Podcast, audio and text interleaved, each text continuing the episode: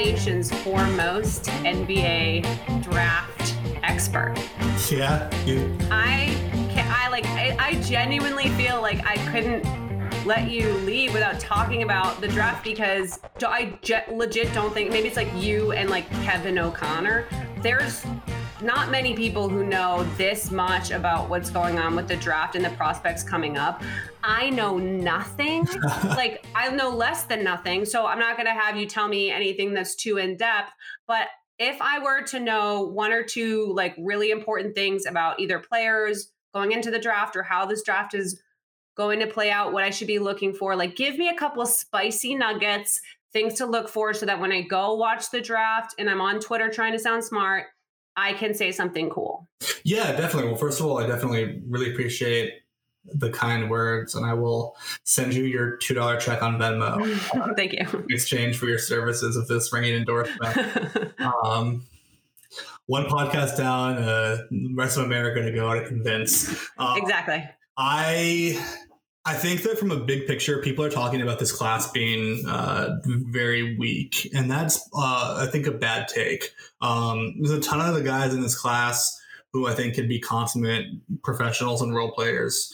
Some guys who who are really going to be contributors as soon as next season. You know, some NBA ready guys. There's not a clear number one, and realistically, the whole five is the whole top five is like kind of murky. And there's not really, I don't know, there's not really a consensus like lottery, and, and like, like there are in most years where it's like these are the 14 best guys. Right. That's yeah. not this year by any stretch, but there are some, yeah, there are some guys who are going to be very, very good for a very long time. Um, and I think that it's it's short sighted to be like, oh, like this draft is so bad.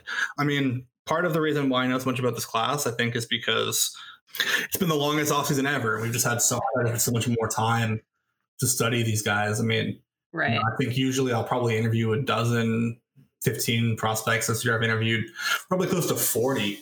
Of Yeah, the that's consensus top 100 guys. There's only really 100 eligible draft guys for the most part. Mhm. I think that, you know, on a granular level, like I can give like a ton of ton of details about all these guys. I mean, rumors I've heard from front office. I mean, there's there's one player who teams don't want him to go to a certain city because they're concerned about his habits at strip clubs.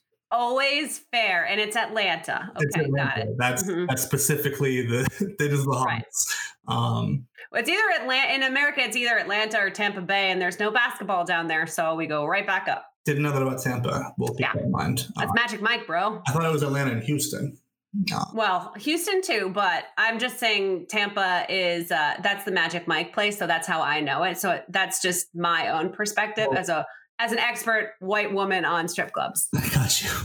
Um, well, Houston has no draft pick, so it was it was Atlanta. Um, Sure. you know, there there's there's a lot of granular details about certain guys' character, certain guys' past, certain guys' um, energy and vibe that like I think I'm I'm like really happy to like explore. But from a from a big picture big picture perspective, I think you, hear this a lot is like the Anthony Bennett draft was so bad, right? And there wasn't Right. a clear favorite in that pick either. That's why Bennett went one. Oladipo ended up going two, but Gobert and Giannis were also both in that class. They were just right. first round. I mean, Jokic, second round pick, Jimmy Butler, second round pick. Like, I do fully believe that there are guys like that that will get selected in the second round of this year's class. Um, But there's more likely to be those like early round, uh, early first round busts because of the way that this draft is set up, where it's like you're going to have to do your research like you you did. The GMs are going to have to do their research on a more granular level. They're going to be looking for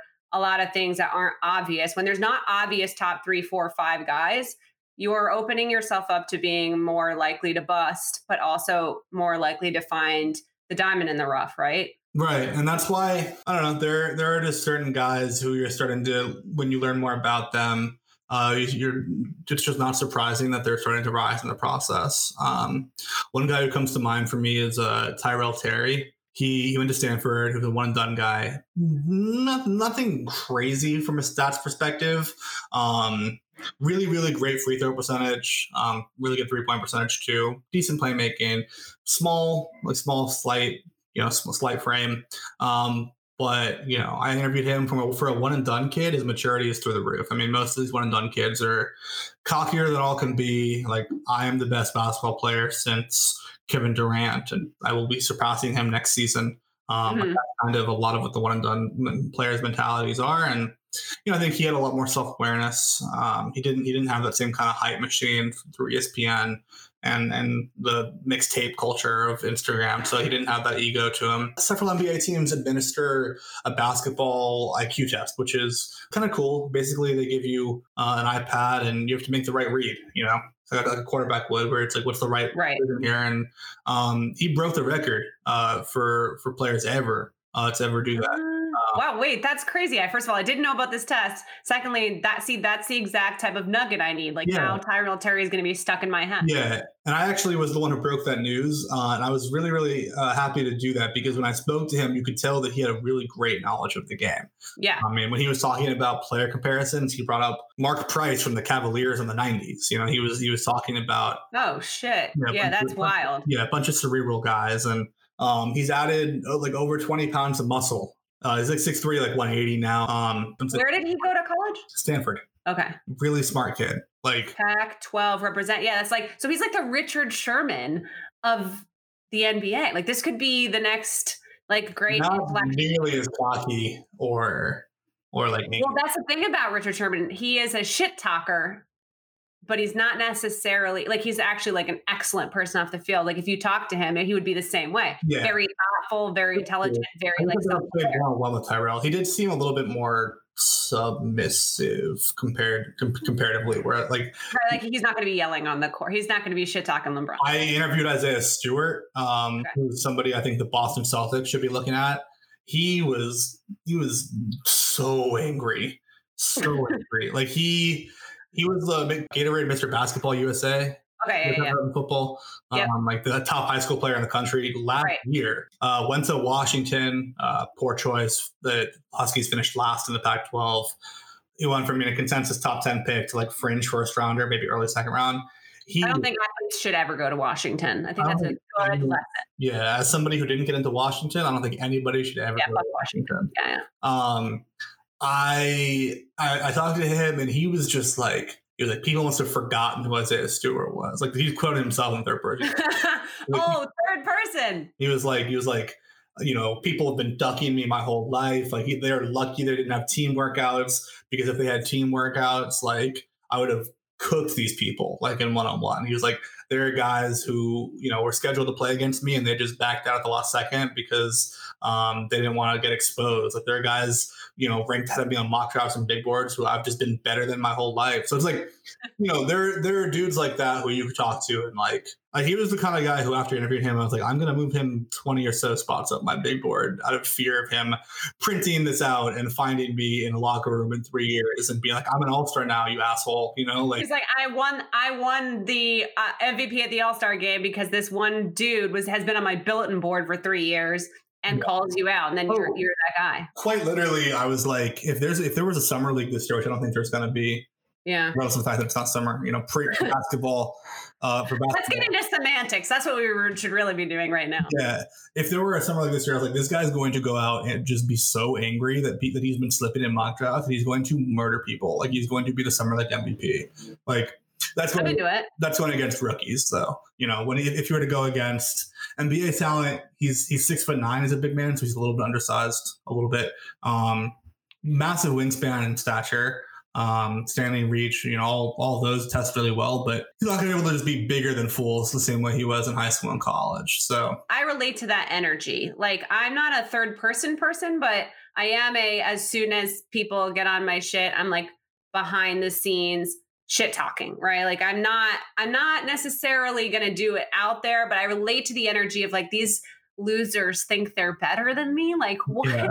You know, like I like that vibe. I think it'll get players far. You do have to be on the right team though. I think Boston would be a great team for him, though. I Sure, because there are enough like there's enough Jaylen Browns and Kemba Walkers on that team that mm-hmm. like know, that and Marcus Marcus Smart. Smart to put you on their place that you're you're good. Hit, they would like level him off just to the point where he needs to be without breaking the fiery part. Yeah, but I I was just like, yo, these rookies should be scared to play this guy next year. Like, I'm into it. like he's very good. Um, Great. So now, wait. So now you've given me so Tyrell Terry and Isaiah Stewart Yeah, are two players I will now be able to like look for, remember, recognize. My listeners will know and recognize them going into the draft. Like that's Other- that's like already got me more excited to watch the draft because I didn't have any context. yeah, And going, if you're not an NBA nerd, going through the research on players you've never heard of can be super boring, but like having it, having a player explained to you by someone who's talked to them and like has this insight is so much more interesting. And that's not me trying to patronize you. It's genuinely a much better way to learn about these Yeah. players when you are a more casual fan. I'll give you I'll give you a third um, in terms of just guys who I think are going to prove some people wrong in terms of like why like I don't know why they're a little bit lower because Tyrell Terry has continued to go, go up. Isaiah Stewart's gone down.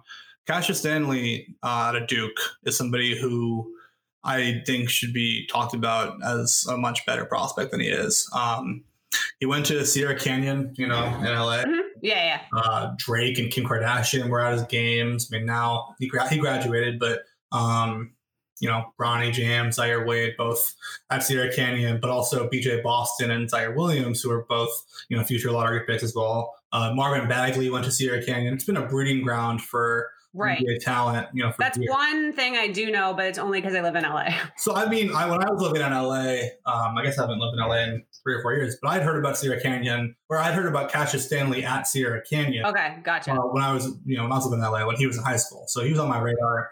Um, he ends up going to Duke this year. First week there, he breaks the. Um, oh, also, he was a two-time state champion at Sierra Canyon. First week at Duke, he breaks the record for highest vertical leap ever recorded for Duke basketball. Uh, the previous winner of that was Zion Williamson. So he's able to jump higher than Zion Williamson. Is he as tall as Zion? Mhm. Okay. Uh, well, Zion's actually shorter than we think. Zion's six six. So um, Uh, he's one of those. Yeah, Cassius is six five.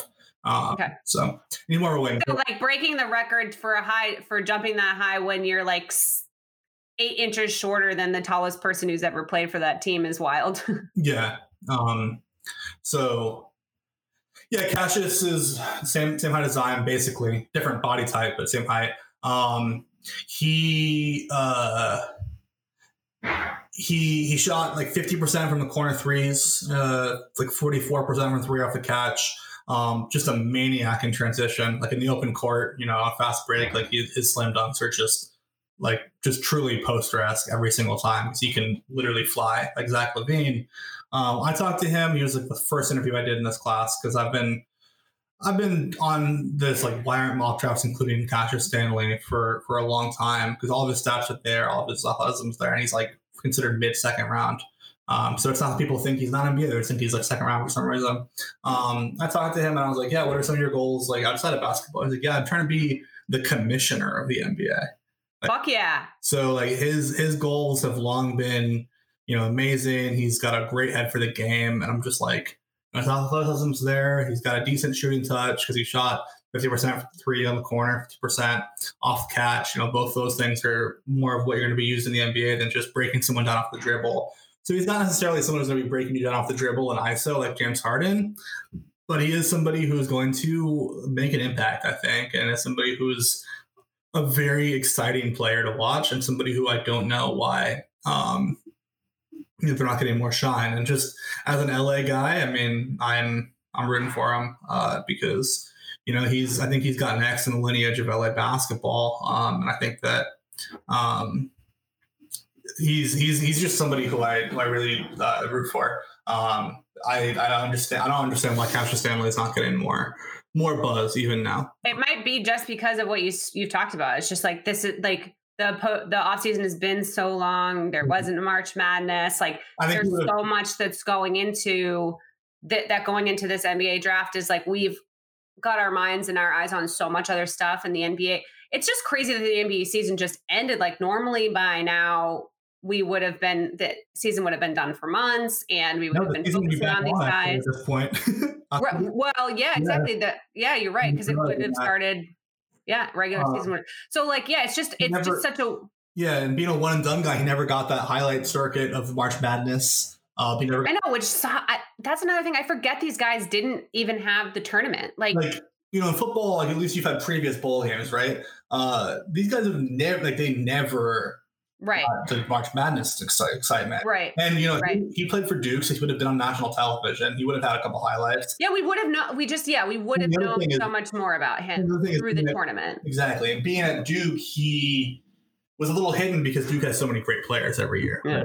Um, That's why I like that you've brought him up though, because that's uh, again like I there some of this some of these players are people we would have been hearing about. People be like, you got to watch out for Cassius because blah blah blah. But we haven't heard that because there is if you're if you're not the best player on Duke or the best player on Kentucky or whatever, people probably haven't even heard your name in nine months, and that's if you pay attention to college basketball. Yeah.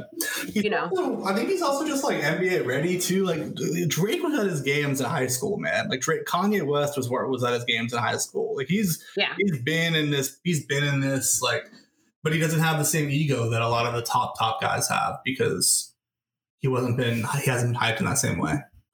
Um, so we don't have another Tyler Herro on our hands. Uh, in terms of in terms of white boys, Ego. uh, there's there's some Tyler Herros in this draft, but I don't know. we don't have to we don't have to call them by name but oh boy that was a he's a real journey like discovering what tyler herro was about for me as like a casual nba fan like Yo, catching up on that was a real experience I have absolutely no problem with Tyler Herro because he's not faking the funk. Like he is truly about that, that life. oh no no no that that's the thing is like that makes me like it's definitely always better when it's authentic but also his personality is hilarious and like in a way where i'm laughing at you not with you you know You say authentic. Authentic is the name of the uh, the horse of the minority owner of one the Kentucky Oh yeah, that's right. Yes, of course. I tried to slip that in for you. We're always trying. Yeah, I'm trying to pump that up. But like, oh, I just, I find, I find him to be the next great NBA meme, and learning like, like going through that Instagram, going through these like, uh, the, I, I went on a journey figuring out. Tyler Herro's not kidding.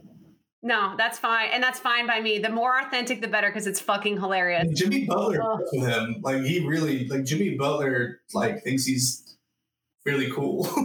Well, I mean, that's again, that's like not.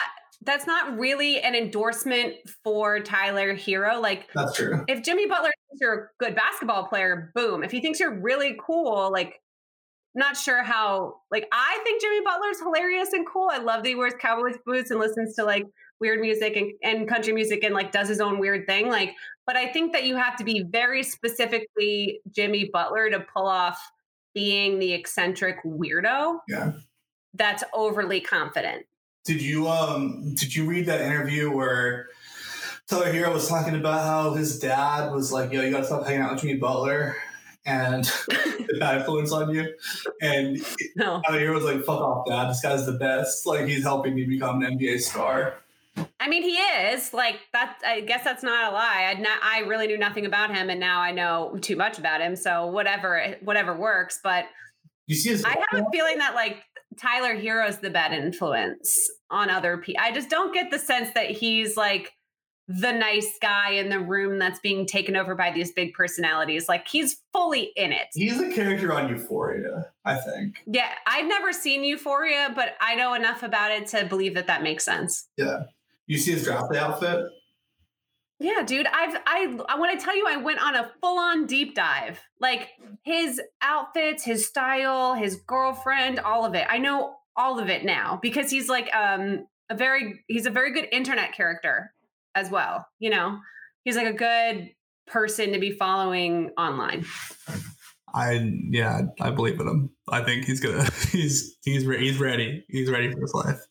All right. Well, thanks for um chatting this long with me. It went much longer than anticipated as per usual, but it was really good. I feel much more prepared for the NBA draft. I feel like I've purged some of my NFL demons by talking about a sport that's much more happy and less sick with pandemic than the one I cover. So I appreciate you giving me that chance to highlight my day. My pleasure. I appreciate you having me. Uh, spreading the good word basketball uh, to to your coaches.